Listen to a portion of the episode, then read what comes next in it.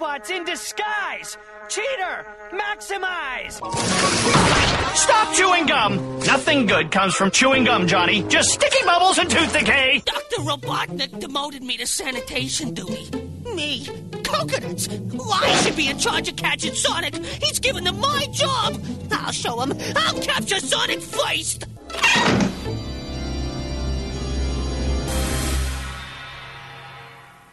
Hello and welcome to Hello Governor, the podcast. As always, I am your host, Abdullah, and I am joined today by Ian James Corlett. How you doing, Ian? I'm great. Nice to meet you. First question, can you believe it's been 25 years since Beast Wars first aired? No, not at all. I mean, it's really weird. I thought, that's really weird. I thought it was 20. Is it 25? Really? Yeah, this year's the 25th anniversary. Boy, okay, yeah. No, so you can tell by my real response, I cannot believe it. So how did you get involved in Beast Wars, and how did you get the role of Cheetor? Well, it was like pretty much every other role. At that time, actually, I was not represented by an agent, so because I was kind of just well known in the community in Vancouver. And this audition came across my desk from the casting company that was doing it. And I went, oh, well, this looks interesting. Oh, something to do with Transformers. Interesting. All right. So, like you do with anything else, you audition for all the roles that you think you might be good for. And I'm pretty sure I read for Rat Trap and a few of the other ones. And yeah, then you get a call back, and then the big time, voice director from LA is up, and ooh, okay, wow, great. I got a call back, and they kind of check you out in person, and the rest is history. But it was definitely an audition process. And I mean, there was, you mentioned like auditioning for other characters. Like, did you see pictures of what the final character would look like, or were you just given like vague descriptions? No, back in those days, now I can't say for absolute sure about Beast Wars, but it was far more common to have, some visual when you received an audition. So I would say that would also be the case in that audition. So we would very likely have known what the characters looked like, and they were very not what you would expect from a Transformer, as you well know. And did you ever like watch the show, or were you just like, I can't stand to listen to myself? You mean, no. Actually, I did. I mean, not religiously by any means, because you're right. I don't really want to watch stuff that I'm in. I kind of, it's a bit like wine tasting, you take a sample and go, oh, okay, that looks pretty good. And then you move on.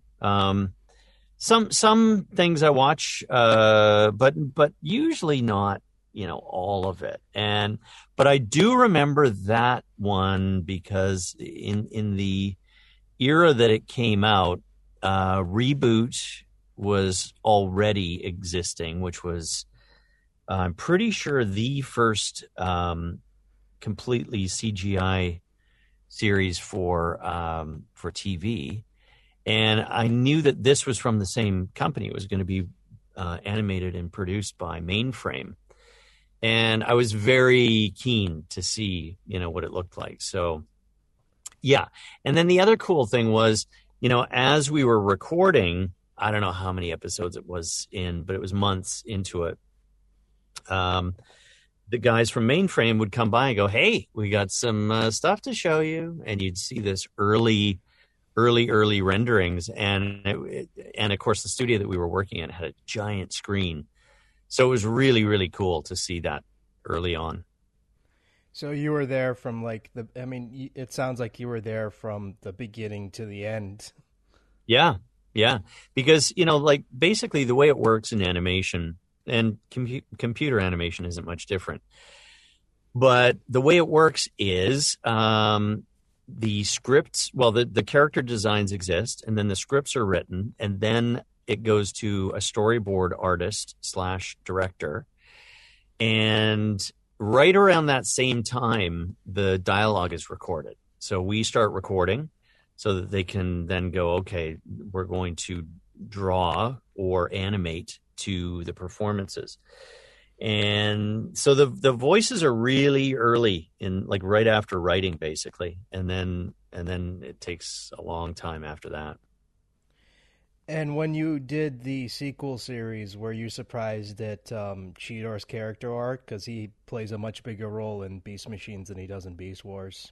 Yeah. I was surprised, and I liked it. And I know that Beast Machines is a polarizing topic amongst fans, because some people love it, some people hate it.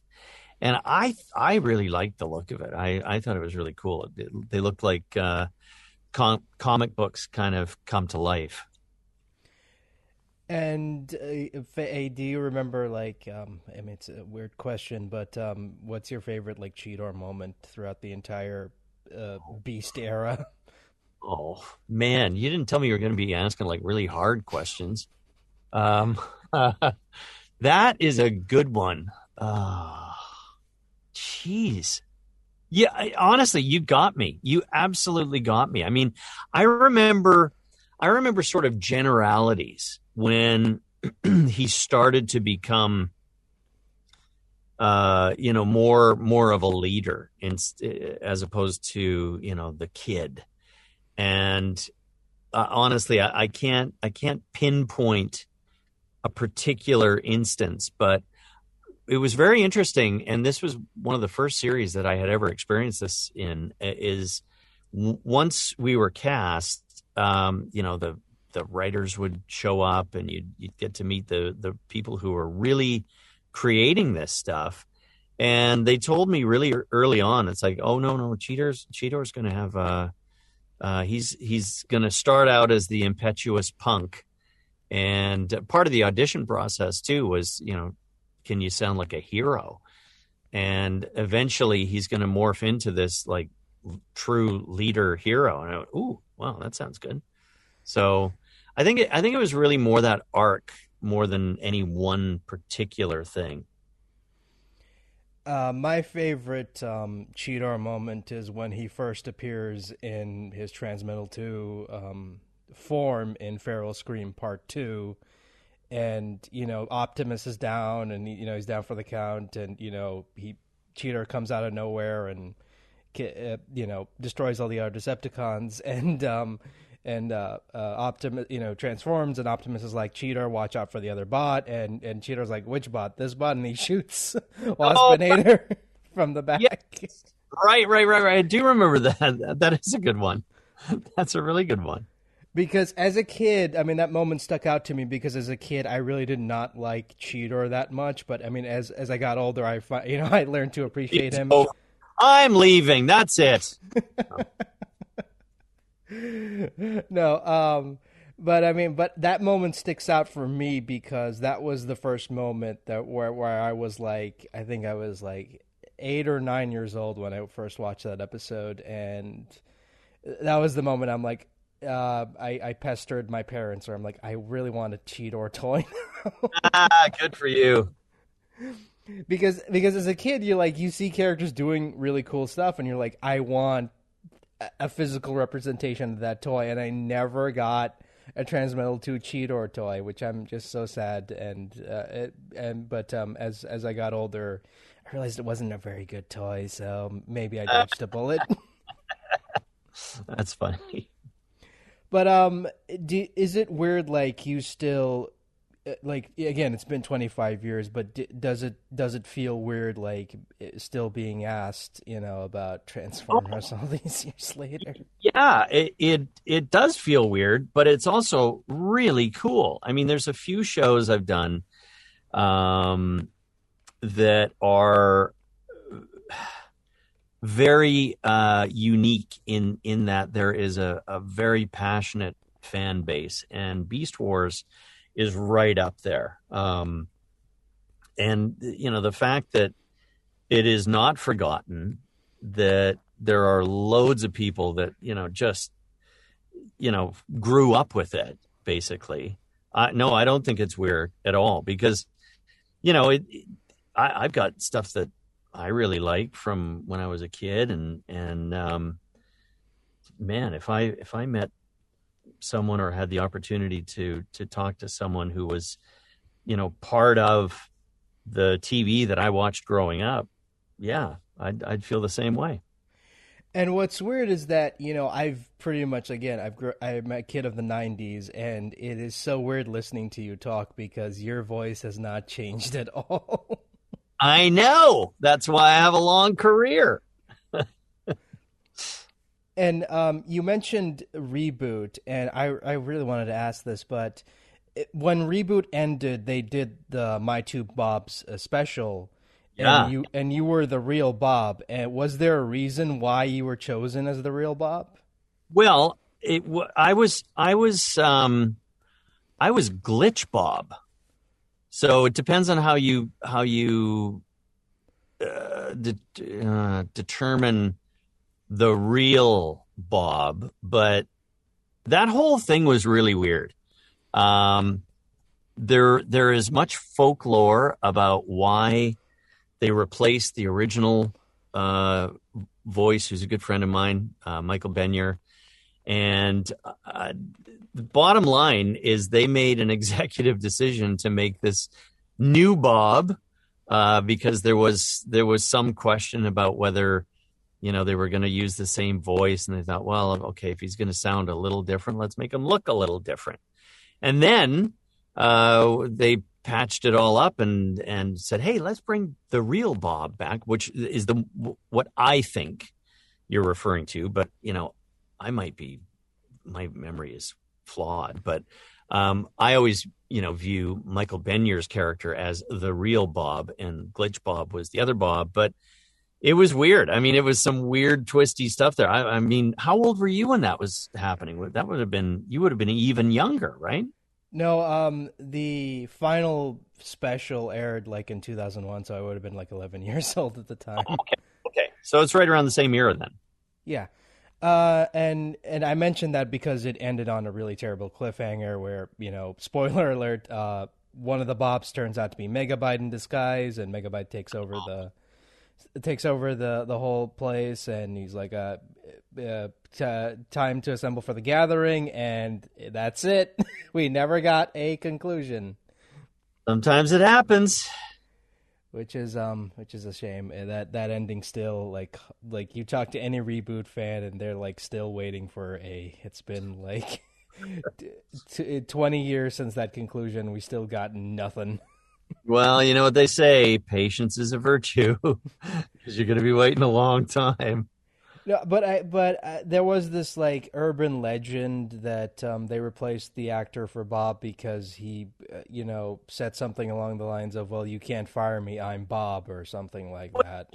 You know what? I'm gonna chalk that up to urban legend, because I did talk to Michael about that, because I've perpetuated that same urban legend, and according to him, it's not true. So I'm going to go with him because he would know. Yeah, because it's still like, I mean, I had to ask because it's still one of those things that's, you know, debated to this day, because, you know, a lot of people are like, oh, he demanded more money, or a lot of people are like, no, oh, he had or definitely something. It certainly wasn't that. I can tell you for sure. There is, you know, I've heard the main urban legend, but you see, if I start repeating it, then I'm going to perpetuate it. So what I do know is that Michael said, hey, you know, that's not what happened. And I wish I could tell you what the real story was, but I forgot already. So anyway, it's, I would just say, stuff happened, and, you know, the producers make decisions that producers make. Sometimes they're based in something personal. Sometimes it's just oh, he's unavailable, so we're going to just, move on. I think that's more likely. And going to your, let's just skip to the now. You are mostly probably known for people who grew up watching, Johnny Test as the voice of, Johnny's father. And yeah. I just wanted to know like, how did you get involved in that? And is it, it's just still crazy that show has been going on since 2005 and it's still going. I know we just finished whatever season it is. I think it's 7 or something, because there was a big break in there for a long time. But yeah, same deal.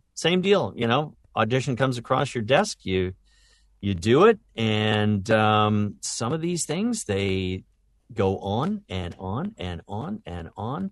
And the funny thing about Johnny Test is, it's not like we've made, thousands of episodes, and there was big breaks in between. And then, a couple of years go by, and, oh yeah, we're going to do some more. Oh, okay. That's interesting. And this last one was right out of the blue, because I thought, okay, we're finally done. Nope. Here comes to Netflix. So I was definitely happy it comes back, because it's a great crew. Scott Fellows, the creator, is just one of those guys who, he's got such a specific outlook, and he knows exactly what he wants. He knows the pacing that he wants, and he's a great guy. Really good guy to work with. No, because I remember watching, Johnny Test, again, this is the 2000s, and I would have been like a teenager. I would have been 15 or 16 years old. And it was weird watching that show, because I'm like, wait a minute, I know that. Is that Ian James Corlett? Yeah. Johnny, he's just 2 ticks away from Cheetor.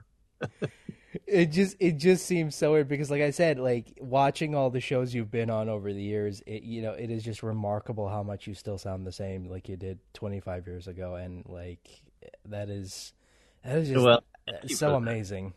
Yeah. And it's funny, Cheetor and that era, that was one of, if not, well, no, it wasn't the first, but it was one of the first where I, was supposed to sound, dramatic and heroic. And I'm way more Hugh Test and Coconuts from, Sonic the Hedgehog than I am a hero. It was really weird for me to get cast as this, young, heroic, action dude.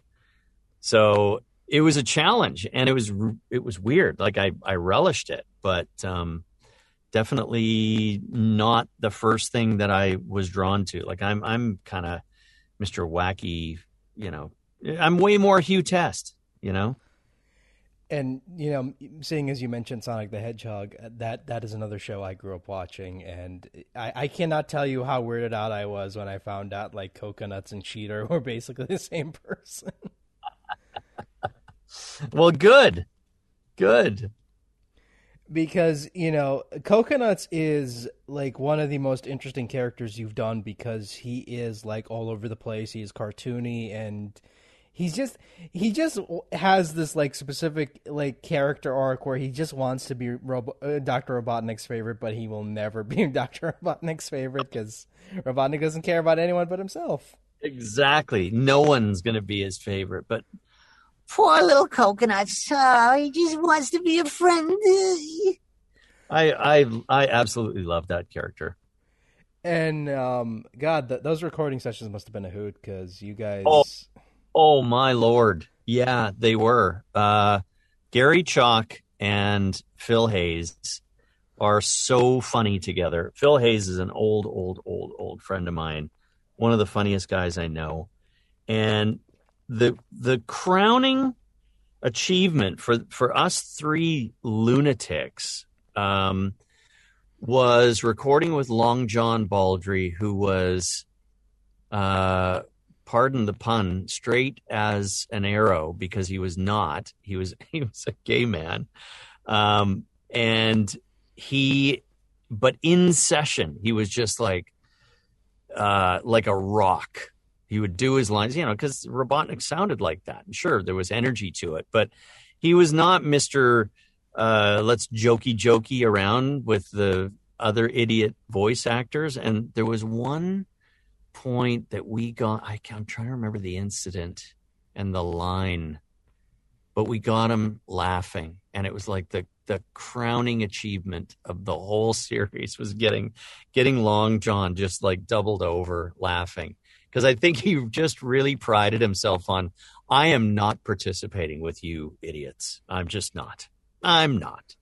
And we got him. I think it had some, I think the line had something to do with him, you know, because obviously he built robots, and he was touting the use of the finest lubricants. And of course, that's all we needed to just go off the deep end. And we got him. And because I've had David K and Dave Soboloff on as well, and they mentioned, like, one of my favorite things about the Beast Wars records was Jim Burns coming in and just coming up with like the filthiest jokes, and David K was having none of it. yeah, Jimmy, oh man, what a character. He's man, I guess it's my whole career I've been around Jim. Super guy. Yeah, he's got the jokes. Because I just love, again, it is such a shame that no footage exists of those records, because I would give anything just to hear Jim just go off, and David K's like, I Jim, it's early. I don't want to do this.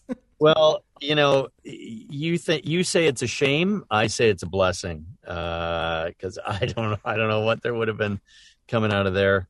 It was really, really an odd studio that we recorded that stuff in, because it was a big room, and they liked having what's called risers. That, and I guess they would record music and things in there, but so you'd stand on these risers, and you know, they'd be like a foot tall, and they'd be big enough for like two actors to sit on and have your mic and stuff. So, you know, you'd get sort of paired up, and every session you went to the same mic in the same spot, the same area. And I was always beside Mr. Gary Chalk. And Gary is a flatulent man. He likes to fart.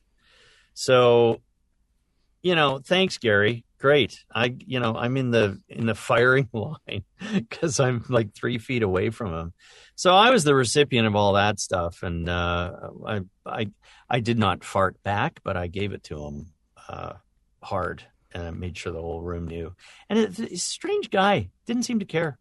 Yeah, I just pull my finger. I'll give you another one. Oh, thanks, Gary. I also love the story about where one record session devolved into one giant spitball fight.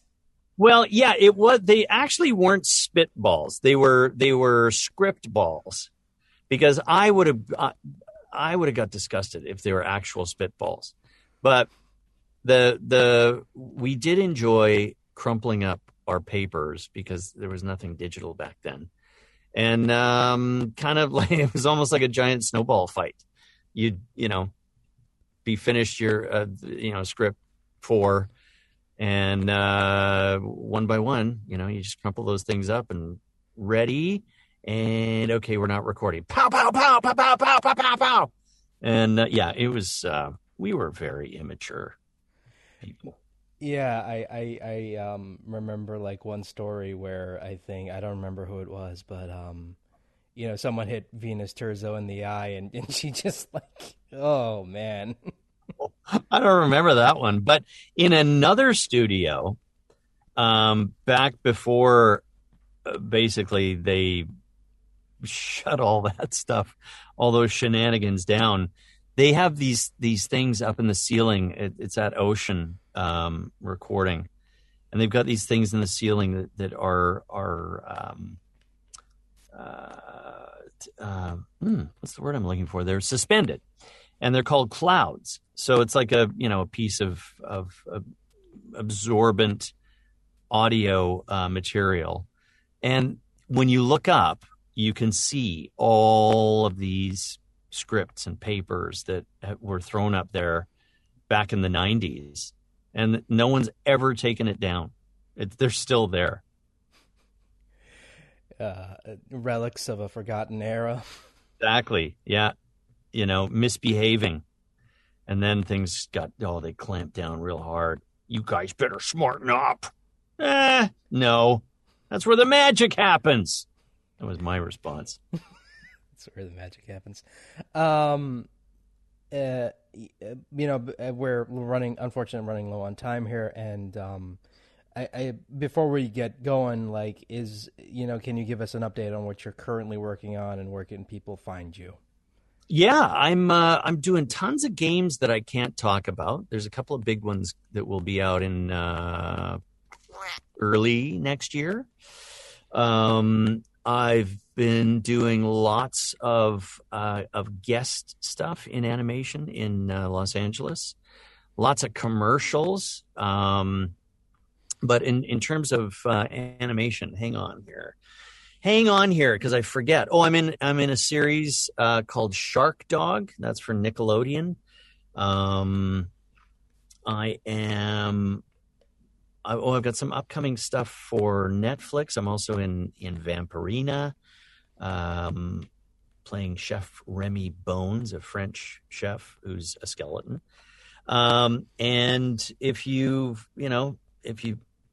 watch cable or network TV, I'm in loads of commercials. There's a Shingrix ad for a shingles vaccine. I'm the voice of something for Subway. It's an ongoing series, stuff like that. And if you want to reach me and see me, I post quite regularly on Instagram.